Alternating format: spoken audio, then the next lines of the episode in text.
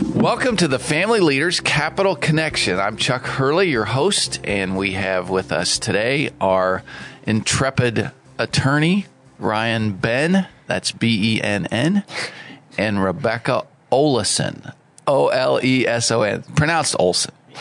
Yeah, and thanks for being with us, y'all. Thanks for being with Danny and me this week at the Capitol. What a week! We're going to tease um, the biggest issue of the week and then dive in deep. So buckle up. S- sex in your kids' schools. Yep, that's the hottest topic at the Capitol. Uh, we had a flood of moms in the Capitol this week testifying. We testified. And Can, can I cut in there? Can- Please. Can, we get some dads too? I mean, we, we got the we got the family Okay. leader, we got moms for liberty. We need some more dads up there. okay, you're a dad. got to be both parents. How many? Four kids? Four kids. Yeah. And I'm a dad. How many do I have? Oh, I forget. I lost Ten. count. Come on, dude. a lot. So yeah, we had mo- moms and dads testifying. You betcha. Yep. But you know the phenom is these, frankly, dozens, maybe hundreds now total of moms Yeah. that are coming to the Capitol. And two years ago, they weren't. And so mm-hmm. really, the story, folks, is parents are waking up and acting up or taking action on stuff that matters for their kids. Sex in schools, sex is a reality. God designed sex. Sex isn't something that we should shy away from. However, perverted sex or sex outside of biblical bounds is a problem, okay? You have sex outside of marriage, you have fatherlessness, you swell your prisons with fatherlessness. I was in prison ministry for years and years, and we would do informal surveys whenever we went into prison. What's your relationship like with your dad? Virtually no inmate had a good relationship with his dad. Almost none. So, yeah, sex outside of marriage is a big deal. It's a bad deal. Um, and so now there's this big movement in our public schools funded with our hard earned tax dollars to teach our kids that, you know, kind of do what you want sexually. And in fact, there's activists in our schools who think they're doing you a favor by introducing these young people to sex outside of marriage. Are you on social media, Chuck? You on Twitter, Facebook? You know, you I've use? I they used to call me you twit face because I'm not sure that's what they were talking about, Chuck. because I'd tried YouTube once. I'd heard of Facebook, and I did not know what tw- twitting was. anyway, I'm bringing that up just because you know what you're talking about. This these activists being out there, they, they go on these platforms. I think TikTok's another big one. They go on there and they they brag. You know, they've got the, the crazy hair color and the piercings all over, and they're teachers in schools, and they go on there and they brag about what they're um, doing behind parents' backs. Okay, you're serious that a teacher at a government funded public school is bragging about teaching a kid about perverted sex? not just one, many.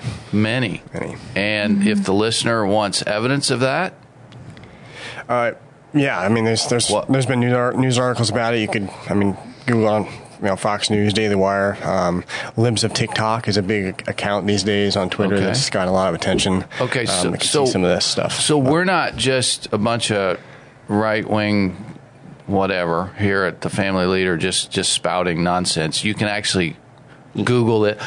You you said earlier Google off the air. You said Google might not turn up a good search result, you, you never quite know what Google is going to actually be willing to show you, but uh, but there is evidence if you dig just a little bit Yep. that teachers in public funded your taxpayer funded schools are doing what exactly?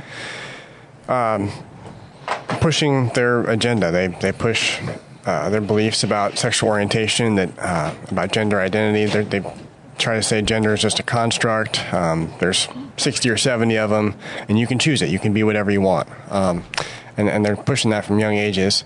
And we should we should so, clarify. So young age meaning are is there any evidence? I'm baiting you here because I heard the evidence last year at an oversight committee meeting. But is there any evidence that teachers in Iowa are promoting the, to a young person, let's say a kindergartner in Ames. Did you hear about that? You you heard about that? Yep. That that it, a little boy could choose to be a little girl. Right. That's actually happening. Yeah, In Iowa. it is, and we should clarify. It's certainly not With all, our- with all our teachers. tax- It's probably not even most most teachers. It's it's probably very few, really. But Probably it- very It's few. enough to be a huge problem. that needs to be addressed. Okay. Okay. I would say it impacts all teachers regardless. You've got schools like Linn-Mar, and I mean, believe it or not, folks, it's probably happening in your school too, where teachers are required to hide from you if your child's requesting to use different pronouns and transition at school. Who's requiring Rebecca? The teacher- administration is ex- is expecting that of a teacher. They're expecting them to say, "Well, Johnny's going to be Julie today in class, and you have to remember to call him by she/her pronouns." But at parent-teacher conferences tonight, you better make sure you call him Johnny with his he/him pronouns. No, you're you're pulling my leg. I'm not pulling your leg, Chuck. It's it's happening in, in more Mar. schools than just Linn-Mar. Is that L I N N mm-hmm. as in. Linn County? Correct? Is that M A R as in Marion, Iowa? Mm-hmm. Okay, so Linn-Mar Public School, rather large public school. oh yeah, absolutely. What? One of the top 10 in the state, I think. So hundreds and hundreds of kids are now under a rubric, a policy from the Linn-Mar School Board that requires teachers to affirm a kid who wants to switch genders and furthermore required not to tell the parent. Yeah, yeah. That's you, you're you're not pulling my leg. You're Not pulling your leg, Chuck. Okay. So we're not trying to alarm you, we're trying to inform you. But here's the good news. Let's turn a corner here. What's going on at the Capitol building where we spend a good chunk of our time January through April? What's the good news, Ryan? What's the good news, Rebecca? Well, I think the good news is that these issues are noticed by our, our lawmakers and they're they're attempting to address them. So, I mean, that's a that's a huge, great first start. Um, I think Skyler Wheeler's kind of been uh, the go-to guy in the House this year. He's the new education chair, and um, he's really brought forth a lot of good bills. That uh, one of them actually had a subcommittee uh, this week that it uh, bans uh, teaching, promoting uh, the concepts of gender identity and sexual orientation. Um, originally, it was in kindergarten through third grade. It's actually been amended, so it's now kindergarten through sixth grade. So let me jump in. Um, K through three, banning of teaching gender identity and and sexual orientation. That sounds eerily familiar to another law that was passed by a sister state. Can y'all? This is Jep. Is this Jeopardy? I, I don't. I never watched it. What, Uh, what, what is Florida? what is Florida? okay. So Ron DeSantis made national headlines. I saw him here in Iowa, and I saw him in national news organizations where he took on the teachers union and Disney, who were firmly against this law, and he got it passed. Well, he and the legislature got it passed. That does what? it prevents teachers from um, teaching and promoting gender identity and sexual orientation um, to our young people. So, To K through three. yeah, And so Skyler Wheeler, along with what, 20 some co sponsors, including the Speaker of the Iowa House, yeah, yeah. I Pat forget, Grassley, I forget how many, but it was a good bunch of them. a good bunch, plus the Majority Leader of the Iowa House, Matt Windschitl. So, so some powerful co sponsors, plus Skyler Wheeler, introduced a bill that was very similar to Florida's successful law. And then in committee, I was present for this Wednesday night at 6 p.m. or whatever. Uh, there was a long Democrat caucus. Caucus just means that the parties go into their huddle and they either discuss how they're going to vote or how they're going to argue a bill. And then they come out of their huddle, sometimes two and a half hours later, you know, long huddle, delay of game. but, but yeah, uh, so Democrats came out of their caucus late Wednesday, and the Education Committee on the House side had a rather hot debate. I mean, there was hate mentioned several times. You hate kids. No, I don't.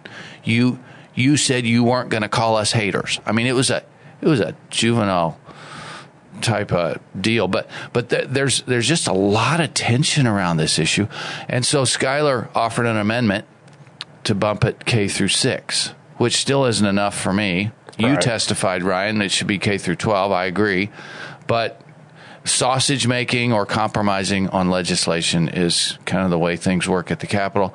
It bumped up from Florida's, so I was Yep. now the leader in the country, K through six and it passed. And so now it goes to the full House with the blessing of the Speaker of the Iowa House and the Majority Leader. So that's a good sign. Yep. And we're going to take some action, folks, in Iowa this year on trying to slow down or stop the madness with your tax dollars. So tell us a more complete picture here. How how can parents um, help get this across the finish line? How do we restore parents' authority and parents' rights? How do we counter the activists? And how can people listening help the speaker? You know, hold, kind of like Moses while the battle's going on, he had his arms Yep. up. The speaker has his arms up right now. How can we be Aaron and Hur? Yeah. and hold up the speakers and the governors and Senator Salmons and others' arms. Yeah, just like Moses, we need the Lord's help in this. Definitely keep praying about it, um, and make sure your legislator knows how you feel about this. That you want, um, you know, you want the authority to teach this, these things, or teach about these things to your kids, um, whatever manner you choose, and based on, you know, uh, your Christian worldview as opposed to the postmodern thought that is currently in our public schools. So, Becca, you're not a parent yet, but um, you have a rather large family, several siblings. Your parents homeschooled you, Correct. Yep. and you probably did discuss sexuality. Oh yeah, absolutely. But what do you think about the choice that that's being fought over right now at the Capitol between who's going to teach your kids what and whether it should be an activist in a public school or a parent? Do you have an opinion? Oh yeah, of course. I always have an opinion, Chuck. It's whether or not you want me to voice it. um, uh, absolutely, it's, it's the parents. They they get the ultimate choice in this, um, and they should be the ones who have that authority and right. I mean, you can see it not. You can see it in public schools. Yeah, you can see it in private schools. There's going to be activists everywhere you walk in life. It's who do you want being the activist? Do you want it to be you with your kids, or, or do you want it to be somebody else So- that's doing that? somebody else. So so let's just let's just be real honest and blunt here. There's some parents who aren't activists by nature. There's some parents who are mealy mouthed or whatever. They're they're they're they're afraid of the conversation, the birds and the bees. So is it ever legitimate for that parent, even a good hearted, involved parent, to outsource sex ed to somebody else? If it's a good resource, mm. sure, yeah. I If don't know it's a that- good resource. If it's if it's a trusted resource, yes, I'd say so. I don't know of a whole lot of them that are are really are. You just touched on a key word, and that is trusted. What I heard this week at the Capitol over and over is the public schools, Linn-Mar in particular, but Ames and many others, have lost the parents' trust mm-hmm. because they've crossed a Rubicon. They've crossed a line.